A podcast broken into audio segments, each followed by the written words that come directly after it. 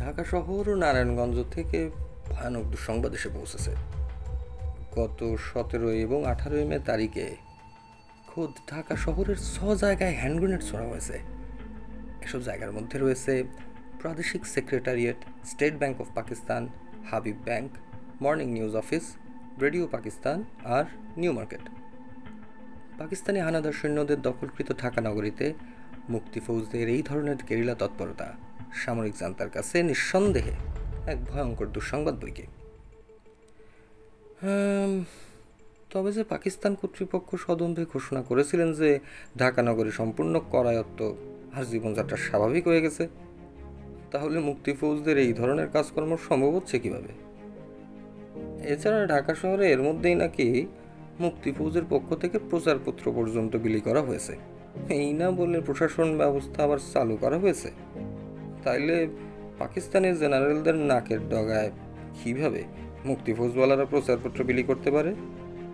আপনাদের অশান্তি কমিটি মাফ করবেন। তথাকথিত শান্তি কমিটির তথাকথিত নেতৃবৃন্দ করে কি? এদের ঘেটি ধরে অ্যাক্টিভ করতে পারেন না।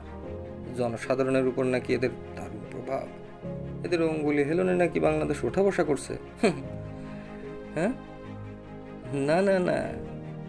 ও ব্যাপারে আপনারা কিচ্ছু চিন্তা করবেন না। আপনারা ভুল করে একটা সাধারণ নির্বাচন নিজেদের তত্ত্বাবধানে করিয়েছিলেন। আর সেই নির্বাচনে আপনাদের পোঁ ধরা নেতারা সব বাঙালিদের বিশ্বাসঘাতকতার জন্য হেরে গেছে। বাংলাদেশের ভোটাররা সব মহাবাজি একেবারে বাজির পাছাড়া নইলে কক্সবাজারের ফরিদ আহমেদ সিলেটের মাহমুদ আলী, চট্টগ্রামের ফকা চৌধুরী, ঢাকার খাজা খয়রুদ্দিন মোহাম্মদপুরের গোলাম আজম আর পাকিস্তান অবজারভার হাউসের মাহবুবুল হকের মতো নেতারা নির্বাচনে হেরে যায় হ্যাঁ? আর নির্বাচনেরা হারলেই বা কি আসে যায়? এরা তো এক একজন বিরাট দেশপ্রেমিক। আমাদের ভবিষ্যৎ বংশধররা এদের নাম চমৎকারভাবে মির্জাফরের সঙ্গে পড়ে মুখস্থ রাখবে, তাই না? যাক, যা বলছিলাম। ব্রাদার মিঠা খান সরি জেনারেল মিঠা খান, একেই তো দু মাসের যুদ্ধে তোমার প্রায় হাজার কয়েক শূন্য মারা গেছে। তার উপরে আবার বাংলাদেশ দখলের যুদ্ধেরও সমাপ্তি ঘটাতে পারেনি এবার খোদ শহরেই মুক্তিপোষ ছোকরাদের কেরিলা অ্যাকশন। তাহলে কি বুঝব তোমার সৈন্যরা মুক্তিপোষ যোদ্ধাদের সামান্যতম ক্ষতি পর্যন্ত করতে পারেনি? হ্যাঁ? ওকে। হাত কি ওঠে না। ঢাকার আরমানি টোলা আর কুর্মিটোলা সামরিক ছাউনির কাছে, আজমপুর গ্রামে। গেরিলারা যে টহলদার হানাদের সৈন্যদের হত্যা করেছে সেই কথা কাউকে জানাবা না। কেমন? এবার খুশি হয়েছো তো? যাও মরুভূমির পাখির মতো তুমি মুখটা বালুর মধ্যে লুকিয়ে ফেলো। কেউ তোমাকে দেখতে পাবে না। সি সি সি, এতে লজ্জার কি আছে? খোদ ঢাকাতেই যখন গেরিলা অ্যাকশন শুরু হয়েছে, তখন নারায়ণগঞ্জেও যে একটু বড় আকারে ওসব হবে, তাতে সন্দেহ নেই। তাই নারায়ণগঞ্জের শীতলক্ষা নদীর উপরে আভ্যন্তরীণ নৌ পরিবহন সংস্থার টার্মিনালটার ক্ষতি একটু বড় রকমেরই রয়েছে।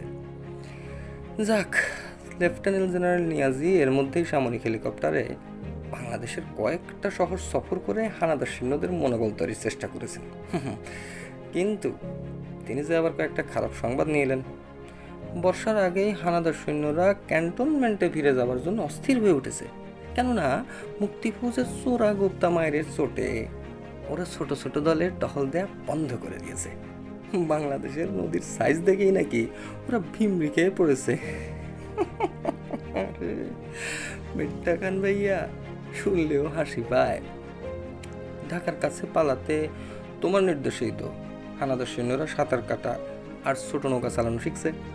আরে, ও সাঁতার তো মায়ের পেট থেকে পুরেই শিখতে হয়। বাংলাদেশের ছেলেগুলো তো পাঁচ বছর বয়স থেকেই সাঁতার শেখে। এ তো আর পাঞ্জাবের এক হাঁটু পানিওয়ালা নদী নয়, এ যে বিরাট দরিয়া শুনেছি তোমার হানাদার সৈন্যরা যখন চাঁদপুর থেকে বরিশাল যাচ্ছিল, তখন তারা ভেবেছিল তারা বোধহয় বঙ্গোপসাগরে এসে গেছে। ওদের একটু ভালো করে ভূগোল শিখিয়ে দিও। ওটা তো মেঘনা নদী। আর শোনো, একটা কথা তোমাকে গোপনে বলে দিই। বাংলাদেশের বরিশাল ও পটুয়াখালী জেলা আর মাদারীপুর ও গোপালগঞ্জ মহকুমায়। এক ইঞ্চি রেল লাইন কোনো দিন, কোনো সময়ই বসানো সম্ভব হয়নি। ওখানে অনেক নদীর নাম পর্যন্ত নেই, গ্রামের নামে নদীর নাম। এসব এলাকার হাটগুলো পর্যন্ত নদীর উপরে বসে। বুঝে যাও অবস্থাটা। এখানে একটা নদী আছে, নাম তার আগুন নাম শুনেই বুঝে চাও বর্ষায় কি চেহারা হবে? না না তোমাকে ভয় দেখাবো না। একবার যখন হানাদারের ভূমিকায় বাংলাদেশের কাদায় পা ডুবিয়েছো, তখন এই পা আর তোমাদের তুলতে হবে না।